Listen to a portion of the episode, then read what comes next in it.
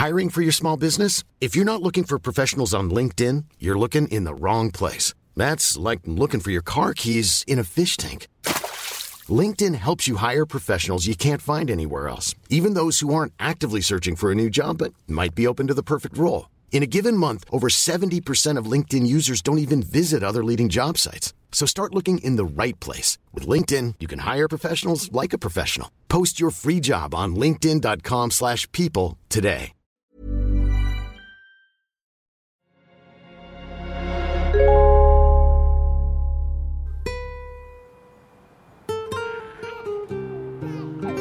No funcionó ser mamá de tiempo completo, ni ir a la oficina de 9 a 5 en búsqueda del trabajo ideal. No funcionó repetir, estoy bien, todo va a estar bien. No funcionaron las sonrisas de complicidad, ni los collares o pulseras con los que juramos ser amigas para siempre. No funcionó el plan de vida perfecto que imaginamos cuando éramos adolescentes. No funcionó la cuarta temporada de Remotas, exclusiva para Podimo. Conducido por Begoña Irazábal, Sofía Garfias y Sofía Cerda Campero. Entonces, darte cuenta que todas estas decisiones que según tú estás tomando, desde un lugar como muy personal y íntimo sobre tu familia, están cruzados con decisiones de guerra, ¿no? O sea, decisiones de guerra y de industria y de economía y, y que unos tipos en unas oficinas eh, desarrollan, ¿no? Si yo las decisiones que tomé me han traído hasta aquí y yo esas decisiones las he tomado pensando en mi propia felicidad y en lo que yo quería, quizás está bien donde estoy. Y por tanto, la foto que yo me imaginaba, ¿no? Cuando digo foto, como no, el, esto, el, el, marco de lo que sería mi vida, quizás no es lo que yo realmente quería, es lo que pensaba que tenía que desear, lo que, donde pensaba que estaba la felicidad, porque es lo que, lo que como, como nos han educado, lo que nos dicen, ¿no? Lo que nos venden, ¿no? Eh, por este el capitalismo, ¿no? Vas a ser feliz cuando tengas un coche, cuando tengas una casa, cuando tengas, cuando tengas, cuando tengas hijos. Los hijos también se convierten al final en una posesión. Bienvenidas y bienvenidos a No Funcionó, una temporada de remotas exclusiva para Podimo. Yo soy Sofía Garfias. Cuando me pongo a pensar en la posibilidad de ser madre, me imagino que las decisiones vienen de un lugar de deseo propio y de un espacio de intimidad con mi pareja. Pienso que puedo construir mi presente y mi futuro con las herramientas que tengo, desde luego con las influencias del contexto donde me desarrollé y con las disidencias correspondientes. Me gusta desobedecer muchas de las reglas, pero también muchas veces me noto complaciente y rehén del deber ser. ¿Ser madre es una obligación? ¿Es un destino?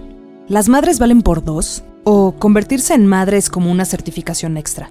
Estos deseos y decisiones supuestamente libres son atravesados por la estructura social en que vivimos. Si no hay cuerpos que gestan nuevos trabajos, que gestan y cuidan y mantienen vivos y sanos a los trabajadores y a los consumidores, pues, ¿qué, qué hay más productivo que eso? Se cae Exacto. el sistema, ¿no?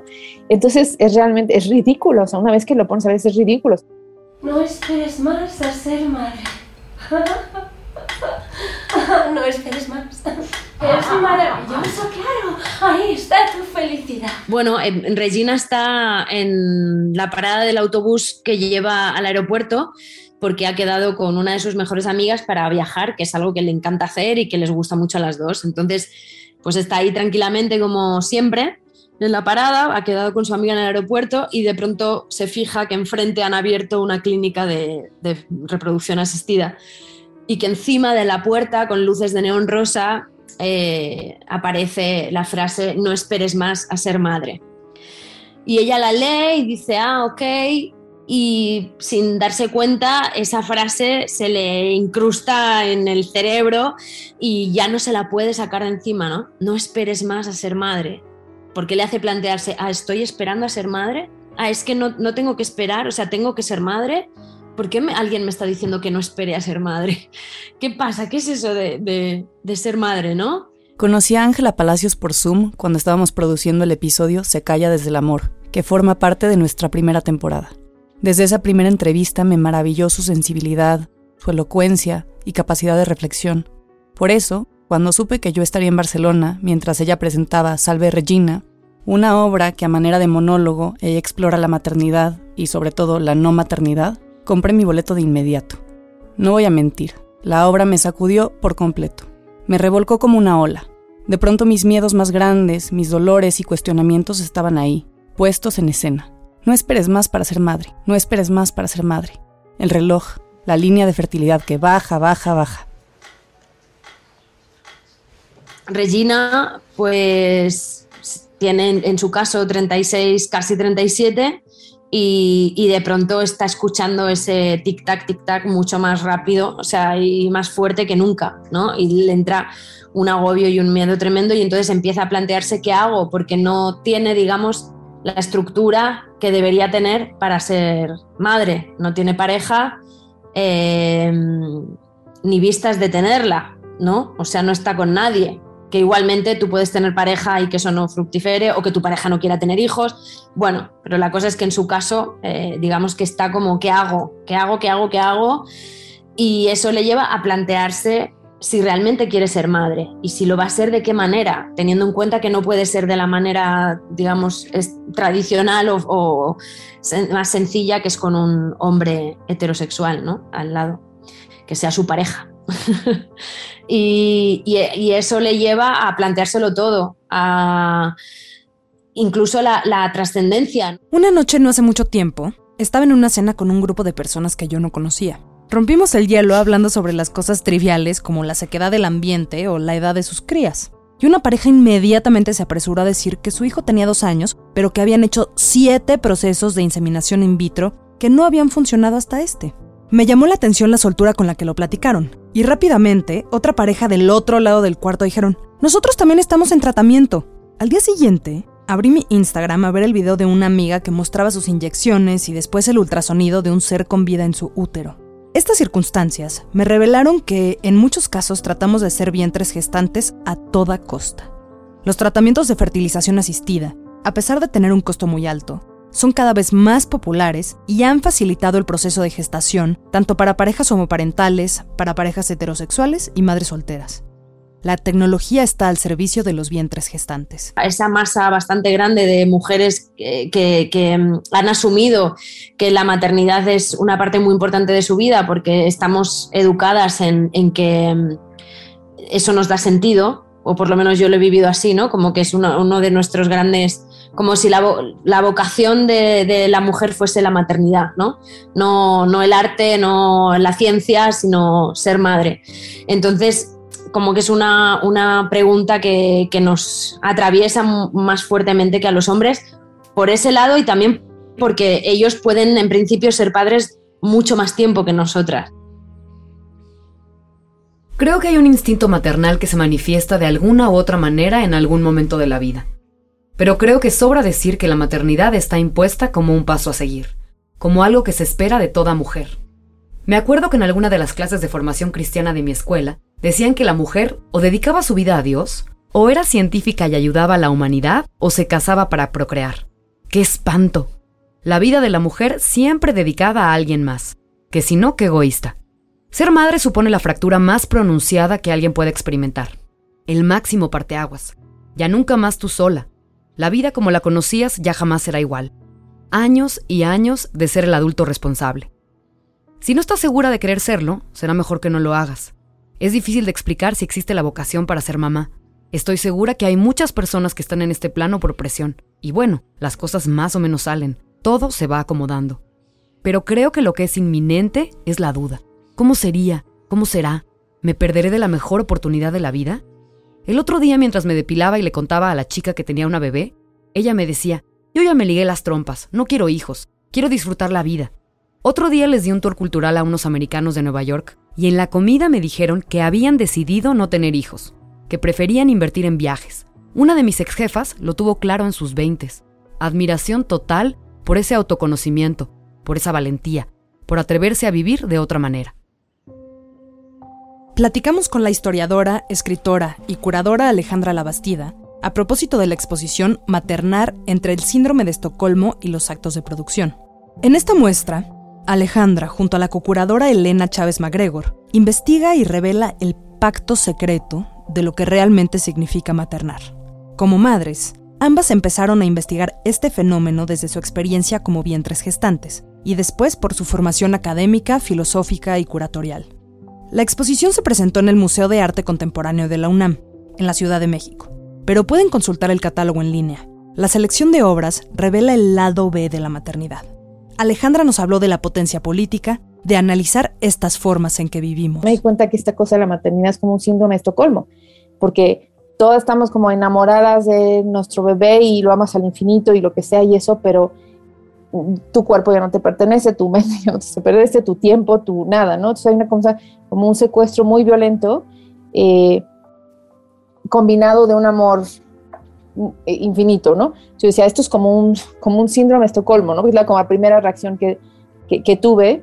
Conforme fue avanzando su investigación tanto académica como en su propio cuerpo, las curadoras hicieron una distinción entre el trabajo productivo y el reproductivo. Y con este entendimiento, Alejandra un día se dio cuenta que el secuestrador no es el bebé, sino el sistema en que nos vemos obligadas a maternar. Esas decisiones que parecen tus decisiones de reproducción están atravesadas por, por, por, por tramas este, económicas, incluso geopolíticas. Por ejemplo, nos hablaba de cómo la maternidad es un trabajo infinito que no se acumula, contrario a la lógica capitalista de acumulación de capital simbólico de todo tipo. Las formas de maternar han estado íntimamente ligadas a los medios de producción a lo largo de la historia. De estos cuerpos que hacen algo por amor, ¿no? Y que entonces por lo tanto no es del todo trabajo. Y entonces todos los demás pueden enriquecerse y subirse sobre ese, sobre ese trabajo esclavo que además no es reconocido, ¿no? Bueno, en, tal vez en los artistas sí hay como más reconocimiento, pero, pero, pero, pero entonces pensamos de esta noción de las cosas que se hacen por amor, ¿no? esta idea de, de, de, de, los relatos romantizados e idealizados que precisamente esconden estas explotaciones y que una misma se compra, ¿no? Porque son los las narrativas que tú mismo, eh, y que es muy difícil dejar ir, ¿no? Es muy difícil dejar, es muy difícil, muy difícil, ¿no? Es el cuerpo de la mujer que va como fábrica, que además, como una fábrica no reconocida como trabajo, que es como un trabajo de amor, que entonces por lo tanto se invisibiliza, no se reconoce, y, se esconde atrás de la esfera doméstica. Una de mis tías queridas recordaba cuando nació su primera hija. Ella tenía un muy buen trabajo, era joven, guapa, muy dueña de sí. Al cabo de su embarazo, decidió dejar la vida laboral para poder abocarse a su hija. Y entre risas me contaba que las primeras semanas se decía a sí misma, ¿dejé mi vida chingona por esto? Solo come y duerme y así otra vez y otra vez y otra vez no nacen y las quieres inmediatamente, sino que conforme pasan los días las vas aprendiendo a querer. Me pareció una revelación muy franca y honesta. Te rascas para Federici y demás, y eso es como, incluso es una, es una invención en un momento muy específico de la revolución industrial, ¿no? En donde de pronto deciden que eh, no les está costeando, que necesitan que sí se reproduzcan y no se van a reproducir, porque si están las mujeres todo el día en la fábrica, pues cuándo van a, a reproducirse, ¿no? Entonces hay este momento en donde deciden eh, doblarle o triplicarle el salario a los hombres para que pueda haber esta, entonces donde ahí se inventa el trabajo doméstico, pues se inventa, es, un, es, un, es un, algo que les sirve al capitalismo, en donde la mujer se regresa a la casa para hacer este trabajo doméstico no remunerado y es como, es como muy específico, ¿no? Esta cosa de, de replegar a la mujer al espacio en la casa y entonces todas las violencias eh, de género que, que, que se es una avalancha, ¿no? Que se genera a partir de ahí, de ese momento en que, que son metidas a la casa eh, de manera artificial. Y entonces, y de ahí no se ha replanteado. ¿Cómo que existe esa posibilidad? ¿Qué es lo que creo que no nos han dado a las mujeres? La posibilidad de que no seamos madres y que eso esté bien. Ese es el gran drama, ¿no? Es como, ¿puedes ser madre o no? Tú decides. Yo no siento que a mí se me haya dicho eso. Yo siento que a mí me han dicho, tienes que ser madre. Es tu destino. Punto es, es tremendo. Los, los, hombres no tienen esa, ese problema. Ellos sí que pueden elegir, ¿no?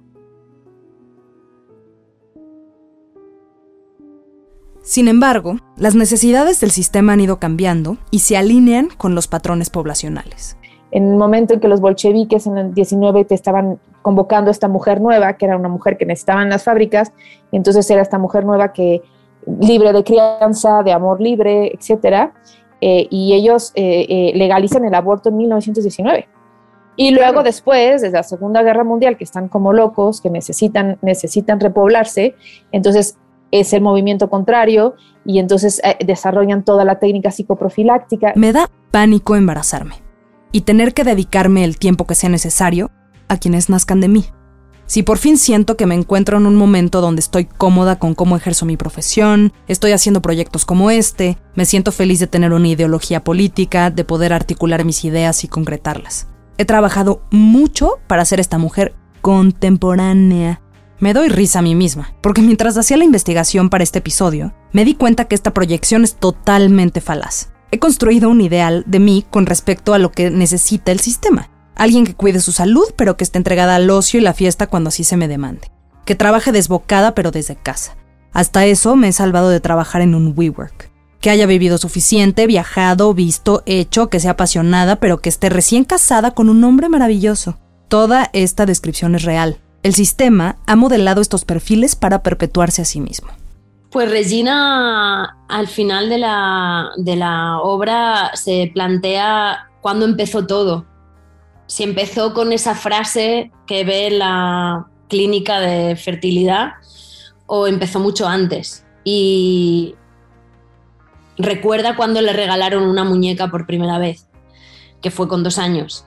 Entonces ella se da cuenta de que toda su vida se ha dedicado a cuidar, que jugaba cuidando a bebés, ¿no? Y, se plantea, ¿era yo la que quería cuidar y tener un bebé o me lo, me lo impusieron, ¿no? Em, y ahí empieza una, reflexión sobre, sobre em, todos los miedos que tiene, que para empezar tiene miedo a desaparecer, tiene miedo a ser madre por, por que su identidad se diluya por completo, porque es una persona feliz y es una persona llena, le gusta, le gusta su vida. Entonces dice, si traigo una nueva vida y tal y como está esta sociedad montada, en la que aunque los hombres muy poco a poco se van encargando de los cuidados de aquella manera, porque es muy lento, sabe que, se va a volcar en el, hijo, ¿no? Y que aunque, aunque tenga a un hombre al lado, eh, el el, mm, patrón que tenemos incrustado en las mujeres de que para ser buena madre es de ser una madre sacrificada, es tremendo. Entonces, aunque tú seas muy feminista y, mm, muy avanzada en tu, manera de moverte en el mundo, ¿no? De respetándote como persona más allá de, tu género, ella intuye que es muy probable que igualmente se, pierda, ¿no? Tiene miedo a perderse por cuidar a ese hijo y no quiere, no quiere desaparecer y le, da pánico. Los años de productividad que son reconocidos como más productivos en nuestros tiempos son los mismos que son los años reproductivos de fertilidad en las mujeres. Recientemente he estado aplicando a trabajos de tiempo completo. El mundo freelance es complicado, compañeras. Me ha impresionado mucho que una de las cosas que se me mencionan en las entrevistas es que las prestaciones de la empresa incluyen tratamientos de fertilización y congelación de óvulos. Entre que me encanta y me parece extrañísimo. Luego lo pienso y digo, claro, quieren que sigamos con la misma capacidad laboral, aplazar la maternidad el mayor tiempo posible. Entonces, imagínate que les coste, porque es carísimo. O sea, congelar óvulos es un procedimiento muy, muy caro. Entonces, imagínate que les costea pagarles esos. Incluso yo tengo un amigo que trabaja y ni siquiera está casado él es el que trabaja en Google, pero saben que tiene una chica y le ofrecieron congelar los óvulos de la chica, de la novia, para que no se les fuera a distraer, ¿no? Y claro, y al mismo tiempo el otro lado de la moneda es que crean este mercado cautivo, donde estas mujeres después, claro, tienes tu óvulo, pero aún así tienes que pasar por una serie de procedimientos eh, también bastante violentos, ¿no? Y peligrosos, ¿no? O sea, tú al final cuando haces un in vitro firmas una carta responsiva diciendo que si te da cáncer no los vas a demandar, por todas las hormonas que te están metiendo, ¿no? Entonces, además, esa es una industria millonaria, la industria como el proceso en el que Alejandra se ve involucrada. Que después de como todos estos tratamientos de fertilidad que no habían eh, eh, dado fruto y que finalmente me dijeron, bueno, no tienes este, ya reserva ovárica, entonces tu única opción es un óvulo donado, ¿no? Y yo decía, híjole, eso ya se me hace muy complicado, no sé si meterme en algo así, pero en el momento que empecé como a investigar un poco más, me dijeron, sí, sí, mira, nosotros te enseñamos un catálogo y tenemos el catálogo nacional y el catálogo internacional. Y digo, ¿cómo? Y me dice, sí, es que las internacionales son mucho más caras que las donadoras nacionales. Entonces de pronto ahí me dio, dije, no, no puedo, imagínate, entonces ya es meterse como en esta noción, lo platicaba un poco en el chiste, como decirte, como es que estos cuerpos, o sea, hay una jerarquía de cuerpos no solo cuando estamos vivos y cuando nos morimos, pero incluso antes de nacer, ¿no? Es casi ciencia ficción pensar que se puede escoger la raza del bebé en un proceso in vitro. Aunque de acuerdo con la ley de reproducción asistida, la raza del donante de semen debe ser la misma que la de la receptora para evitar la denominada selección de rasgos y el bebé de diseño. En todo caso, el equipo médico correspondiente deberá procurar garantizar la mayor similitud fenotípica e inmunológica posible de las muestras disponibles con la mujer receptora. Esta información de acuerdo a una clínica de fertilidad fundada en 1985 llamada Embryo Center. ¿Y qué decir de los vientres subrogados? Embarazarse no es cualquier cosa. Implica un juego hormonal poderosísimo lleno de amor y vínculos afectivos. Por supuesto que es una opción, pero ¿a qué costo en el mediano y largo plazo? De acuerdo con el sitio reproduccionasistida.org, esta técnica es especialmente compleja desde el punto de vista ético y emocional, ya que rompe con la idea tradicional acerca de cómo se forma una familia. Siempre que sea posible, los óvulos y espermatozoides serán aportados por los padres de intención, de manera que el futuro hijo será biológicamente suyo. Si no es posible que la madre aporte el material genético, se recomienda recurrir a una donante. La situación ideal es que la gestante solamente aporte el útero para mantener el embarazo y dar a luz al futuro bebé. Después del parto, el bebé es entregado a los padres de intención. Previamente debe haberse firmado un contrato entre ambas partes por el cual la gestante renuncia al derecho de la maternidad. Esto también es un negocio. Esto, evidentemente, se presta para una serie de violencias e irregularidades como la trata de personas. Es que pensémoslo. Estamos hablando de rentar un vientre, de poder pagarle a alguien para que geste por medio de una inseminación artificial, vive un proceso de embarazo y luego de a luz, un evento catártico en la vida de cualquier mujer. Varios grupos feministas se han pronunciado en contra, alegando que es una explotación contra la mujer en una turbia industria que aprovecha las rendijas legales para enriquecerse. O sea, ¿de dónde viene la oferta y la demanda? ¿no? Entonces, eh, la demanda generalmente viene de países de primer mundo, de Estados Unidos y, y de Europa, de parejas que ¿no? No, no, pueden o no quieren pasar por el proceso de gestación y entonces este, tienen las posibilidades y las facilidades para rentar, ¿no? Eh, eh, y entonces, y las demandas vienen, o sea, ¿cuáles son los países que están ofreciendo vientres subrogados? Es la India, Ucrania, este, eh, México, ahora es ha sido un drama. Ha salido muchos artículos en los periódicos sobre las madres subrogadas ucranianas, porque es realmente una industria muy importante en Ucrania y que, claro, también los europeos prefieren tener, gestar sus hijos con, con madres blancas, ¿no? Blancas y europeas. Entonces, este, incluso ahí hay esas categorías, ¿no? Eh, y ahora es como esta situación en donde estas madres que quedan atrapadas en la guerra con los bebés de otra persona que no saben si legalmente los van a poder sacar o no. Y bueno, es una cosa como de, de ciencia. Un mundo que se acerca y se aleja en The Handmaid's Tale, la novela distópica de Margaret Atwood de un estado totalitario y teocrático de inspiración bíblica que reprime a las mujeres bajo una jerarquía de género estricta. El rol de las mujeres, quienes no pueden levantar la voz más allá de un susurro, únicamente se reduce a procrear. Esta distopia de pronto se vuelve realidad en el contexto que nos platicó Alejandra sobre los vientres de alquiler en el escenario de guerra en Ucrania. Ángela nos habló de un recurso muy común entre mujeres en España. Y luego mucha gente eh, lo que hace es comprar el esperma en Dinamarca, sobre todo. Hay una empresa allí muy importante, hay en otros países, pero está como de moda Dinamarca. Y entonces lo pides y te lo traen congelado y ahí tú te lo enchufas en casa, la inseminación casera, ¿no? Con una jeringa alimentaria que son de estas que es más como una jeringa, pero más grande. Le quitas obviamente la aguja, no hace falta. Te lo enchufas ahí y te mides cuando estás ovulando y te enchufas el esperma y suerte. Y mucha gente se queda embarazada. O sea, entonces es algo bastante... está bastante a la orden del día. Haber ido a esa exposición maternal entre el síndrome de Estocolmo y los actos de producción, donde Alejandra hizo la cocuraduría, me abrió muchas preguntas sobre mi madre, sobre el cuidado, sobre los afectos. También sobre la política que atraviesa el acto tan generoso de convertirse en mamá.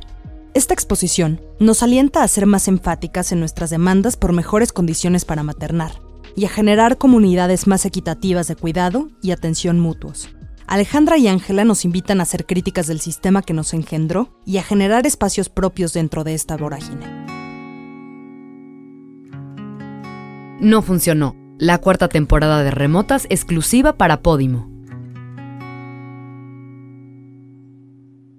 En el próximo episodio. Y creo que buscamos en las amigas, o por lo menos yo en las amigas, pues Freud diría que sustitutos de mi madre, ¿no? Eh, como una versión de mi madre que sea con la que estamos de acuerdo casi en todo y a la que yo le cuente a quién me cogí, a quién no me cogí, este, si quiero abortar o si no quiero abortar, con total libertad. Entonces, para mí, cada vez que he tenido que superar la pérdida de una amistad, me he enfrentado a un punto de quiebre dolorosísimo. Me han dolido muchísimo más las amistades que los novios. Eh, y hasta la fecha creo que si mi pareja, que es el padre de mi hija, y yo nos separáramos, creo que la vida sería perfectamente vivible. Y pienso en que si algunas amigas me dejaran, me mato. o sea, como que voy a hacer sin ella. Escucharon La fertilidad como industria, el segundo episodio de No Funcionó, una serie exclusiva para Podimo. Estamos agradecidas con Alejandra Labastida por compartir su conocimiento con nosotras y con Ángela Palacios por llevarnos a su escenario con Salve Regina. El guion es una colaboración entre Begoña Irazábal, Sofía Garcias y Sofía Cerda Campero. La producción ejecutiva fue de Sofía Garcias. Agradecemos a nuestras colaboradoras, Diana Leaños, investigadora y redactora adjunta, y a Nash Cartagena, coordinadora de diseño y comunicación. El diseño de audio es de Daniel Díaz, el MOU, y la grabación fue realizada en los estudios de aire libre. En Remotas, contamos las historias que han marcado la manera de entendernos como mujeres.